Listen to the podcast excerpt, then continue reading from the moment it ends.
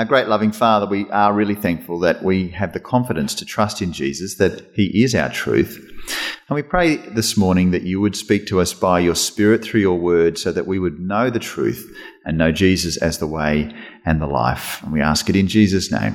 Amen. Uh, on Friday, our chief medical officer was asked if he believed the global reports that there were 1 million cases around the world of coronavirus. And he said that he did not trust those numbers and he thought it would probably be five or ten times that amount. The question and his reply show that in this crisis, the truth really matters.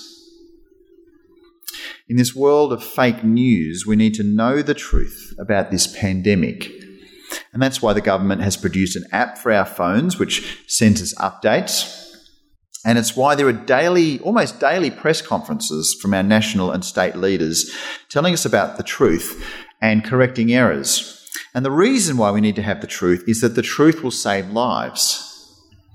That's why COVID 19 testing is so crucial. It shows the government where the infected people are and helps identify how the disease is spreading. The truth really matters. But when it comes to spiritual matters, it seems that most people think that the truth doesn't matter. Have you noticed that?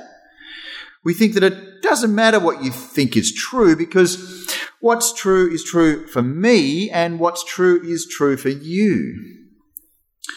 Imagine if the chief medical officer said that there's lots of different statistics out there about COVID 19. Just believe the ones you like.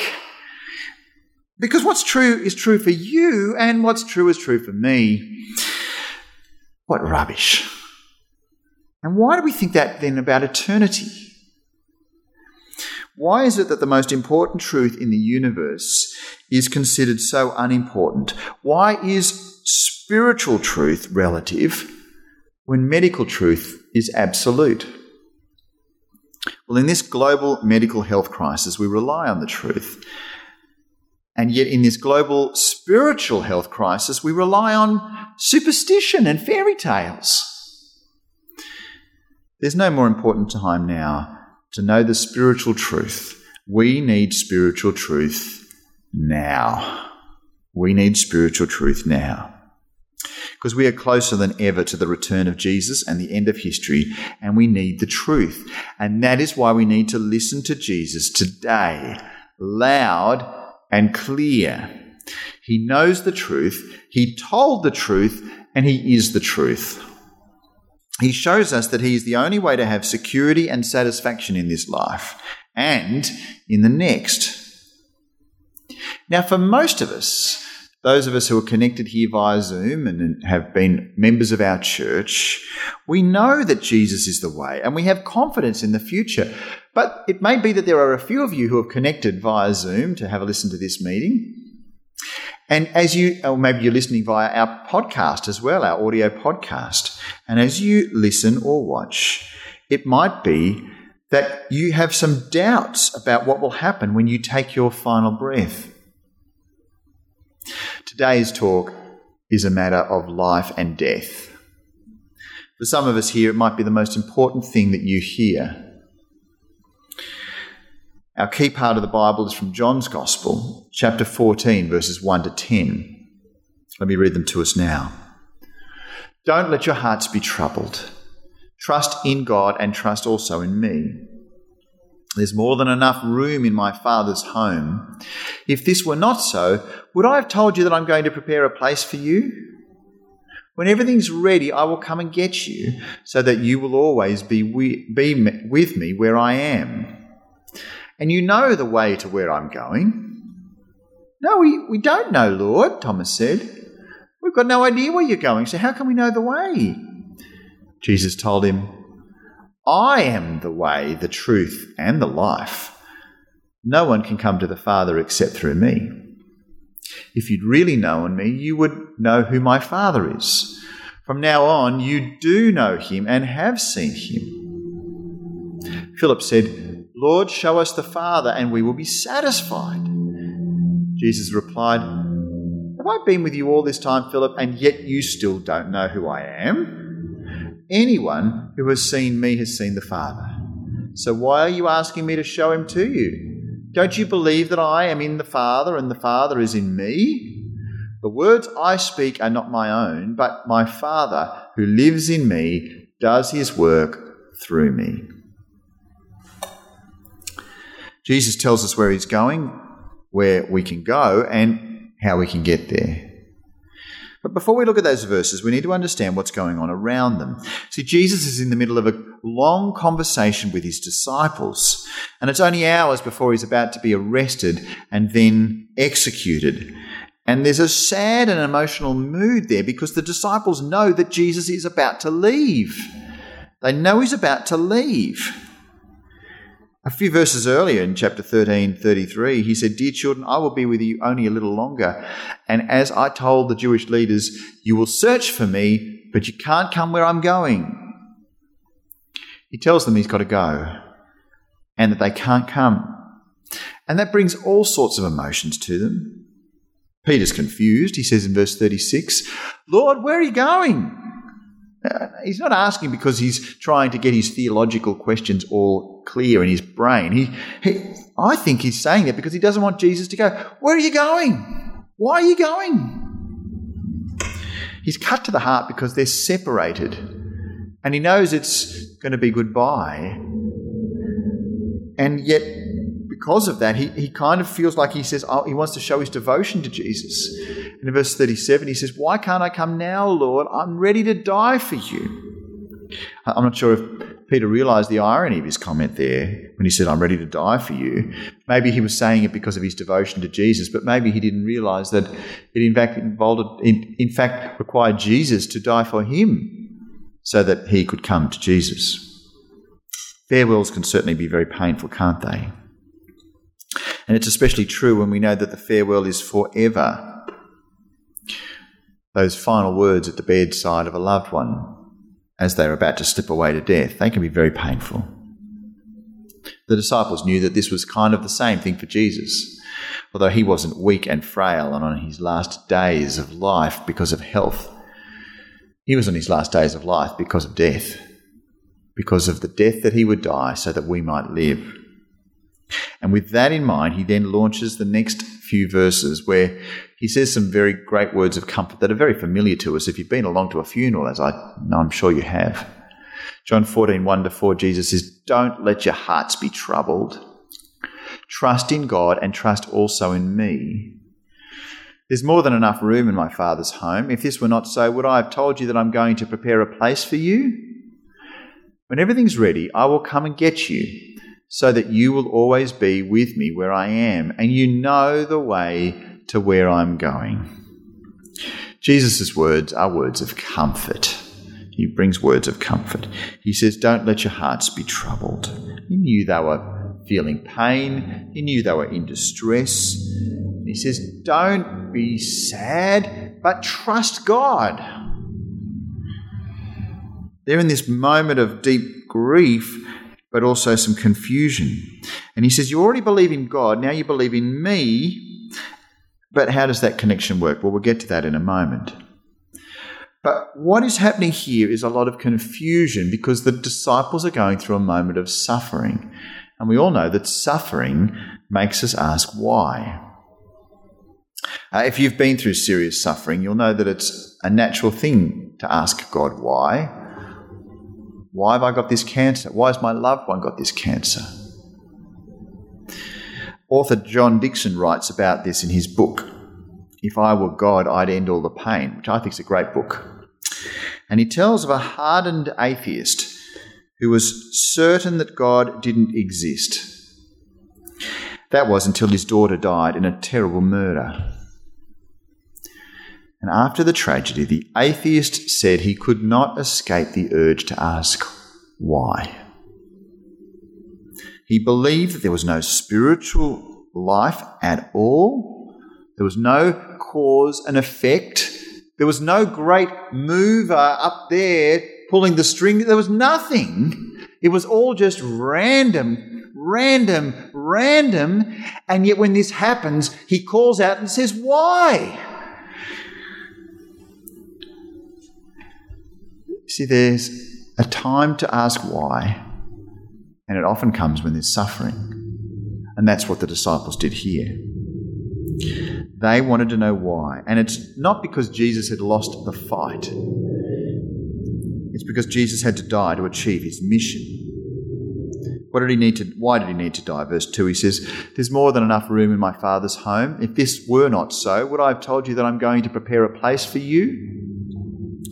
The reason he has to die is that he needs to prepare a place for us in heaven. He's got to die to get there for us, to blaze the trail to where we're going, to to die so we could have eternal life, to die so we could spend eternity with Him. And that means that the pain that He is going to experience and the pain that they are experiencing in this grief is pain with a purpose. Jesus had to travel that journey so that we could meet Him in His destination. But His journey's not over. Verse 3, he says that when everything is ready, I will come and get you so that you will always be with me where I am. He promises that this separation will not be forever. He will come back to take them to be with Him. What great words of comfort! See, these times of uncertainty need some certainty. These times of sadness need some comfort.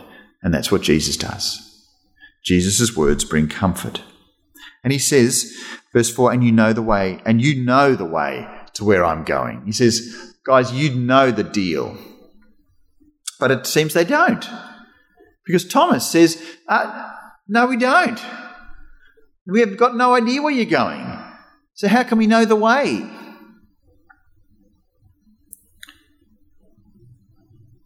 Thomas is the guy who often gets to say the stupid things, and that's what he did in a sense. But it's not that stupid, is it? There's an honesty there. But Jesus says, You know the way because you know me. Verse 6, he says so famously, I am the way and the truth and the life. No one can come to the Father, God, except through me. Jesus tells his disciples that they know the way because they know Jesus. Certainty in eternity comes through a person.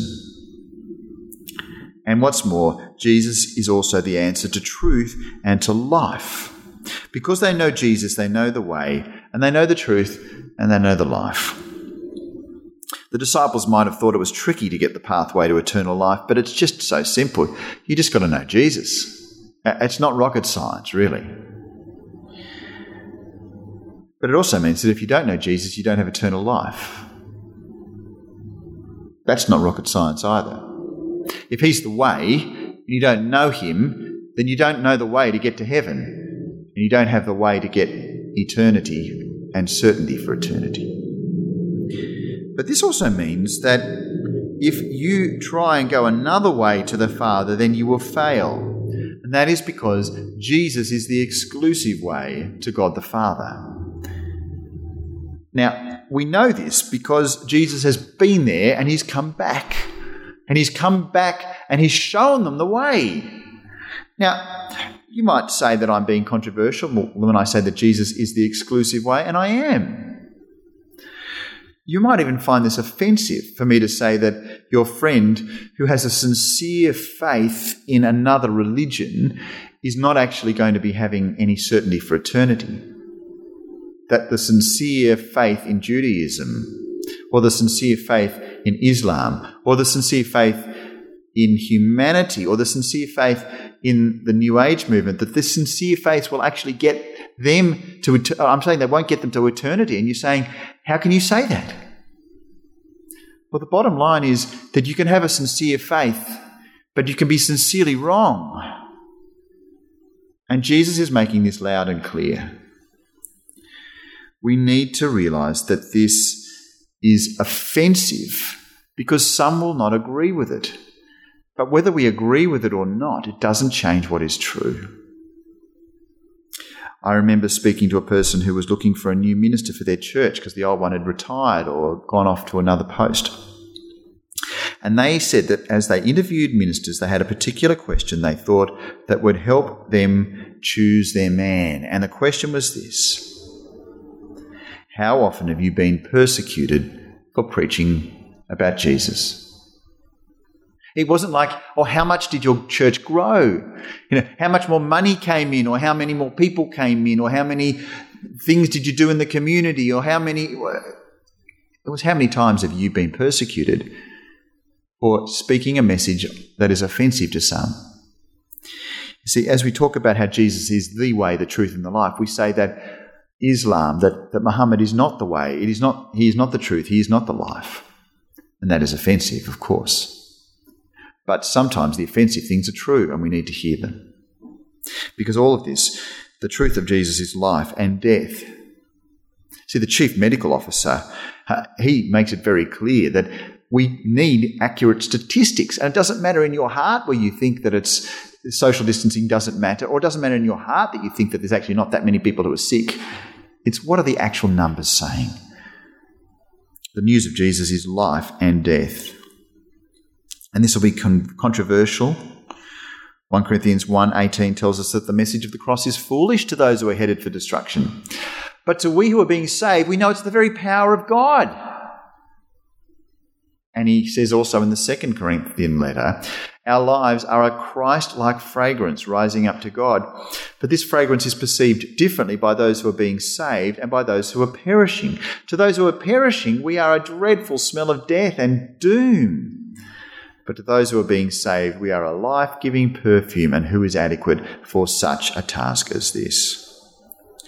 Jesus had to be the only way because it's only by seeing Jesus that you'll see the Father. Because he says that if you've seen him, you've seen the Father. If you've seen Jesus, you've seen the Father. That's the only way to get to the Father. Verse 7 If you'd really known me, you would know who my Father is. From now on, you do know him and have seen him. You've seen one, you've seen them both. And that's because the Son and the Father live in each other. Uh, and we see this in the way that Jesus responds to Philip's question. Verse 8 Philip said, Lord, show us the Father and we'll be satisfied. But Jesus says, verse 9, Have I been with you all this time, Philip, and yet you still don't know who I am? Anyone who's seen me has seen the Father. So why are you asking me to show him to you? Don't you believe that I am in the Father and the Father is in me? The words I speak are not my own, but my Father who lives in me does his work through me. See, we have hope because Jesus is God. See, it is a sure hope because God has walked in history. Look, if we had cameras 20, 2,000 years ago and could record them on our, our phone, we would see Jesus as clearly as you are seeing me on this camera. He was in history. And God showed his love for our fallen world in history by sending us Christ. And God gave his life for his created beings in history as Jesus died for us. And God rose from the dead, guaranteeing eternal life for those who trust in him when Jesus rose from the dead. And we celebrate that on Good Friday. And we're going to do that right here in this building. There may only be three of us as there are today, but we will be connecting more widely through our internet. And we celebrate this because it is the greatest day in history. It's going to be a wonderful day when they find a cure to COVID 19. But that's nothing compared to having a cure to death. Because Easter celebrates the greatest day in history. There's none other that is better. And so, with all of this in mind, I need to ask you the question Are you ready to die? People die all the time. But it seems likely, if we follow the trend of the rest of the world, that there's going to be a lot more death happening in the next couple of weeks in Australia. It may even be that you are one of those people who ends up in a hospital on a ventilator and perhaps through COVID 19 end up breathing your last breath? Are you ready to die? Are you ready to stand before Jesus as judge? Well, the good news is that if you trust in Jesus, you have certainty for eternity because in him we have an antidote to hell. And this is the greatest news. It's what you need to know and truly believe at this time of history. It's quite simple. You just need to ask Him to be your loving ruler And you need to say sorry that he hasn't been. It's pretty simple. And when you get to Judgment Day, he will look at you as friend, not as enemy. He will look at you as innocent, not as guilty. He will look at you as loved and forgiven. If you haven't come to Jesus yet, you've got to do it now. You've got to do it this morning. You don't know what this week will hold. You've got to do it now more urgently than ever before. You need to come to Jesus, who is the way, the truth, and the life, and therefore have that certainty so that when you die, you will see your room that is there in the Father's house. You're walking down the corridor, to use the metaphor, and you will see a door and it'll have your name on it. That comes from trusting in Jesus. Do you want to trust in Him? Here's a prayer up here on the screen. And I wonder if you might like to pray it out loud. I'm going to read it first so you know what it says. It says, Dear Jesus, thank you for dying to prepare a place for me in heaven. Thank you that you are the way, the truth, and the life. Sorry I've rejected you as the creator and ruler of the world. Please help me to follow you as my loving ruler all my days. Amen. If you pray that prayer or something like it, and you do it for the first time and you really mean it, then you don't need to fear COVID 19. You don't need to fear Judgment Day. You can have certainty for eternity. And so now, in the uh, normally when we're all gathered here, and there's lots of us here in these pews in this church, I'd say to you, don't say it out loud. Say it in the quietness of your own heart. But given that you're probably sitting just with you and maybe one other person, why don't you say it out loud? I'm going to say one line, a sentence at a time. Then I'm going to leave a gap about the same amount of time for you to say it out loud if you'd like to pray it and then after that I will close. Dear Jesus, thank you for dying to prepare a place for me in heaven.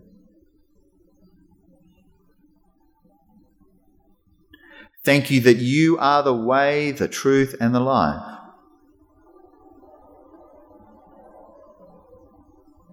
Sorry I have rejected you as the creator and ruler of the world. Please help me to follow you as my loving ruler all my days. Amen. If you've prayed that prayer, you have certainty for eternity. You've trusted in Jesus, who is the way, the truth, the life. And even as you face uncertainty in the future, you now have certainty for eternity. And friends, this is the cure that our world needs most. Please keep praying they find a cure to COVID 19. But there's a bigger problem and a bigger solution, and we've got it right here. Praise God that Jesus is the way, the truth, and the life. Let's pray. Jesus, we thank you so much that you came and showed us the Father we trust in you as the way, the truth, and the life, and pray that in these dark and uncertain days, that more people would share this confidence in eternity in you and find a cure to hell and death in your safe and loving arms. And we ask it in your name. Amen.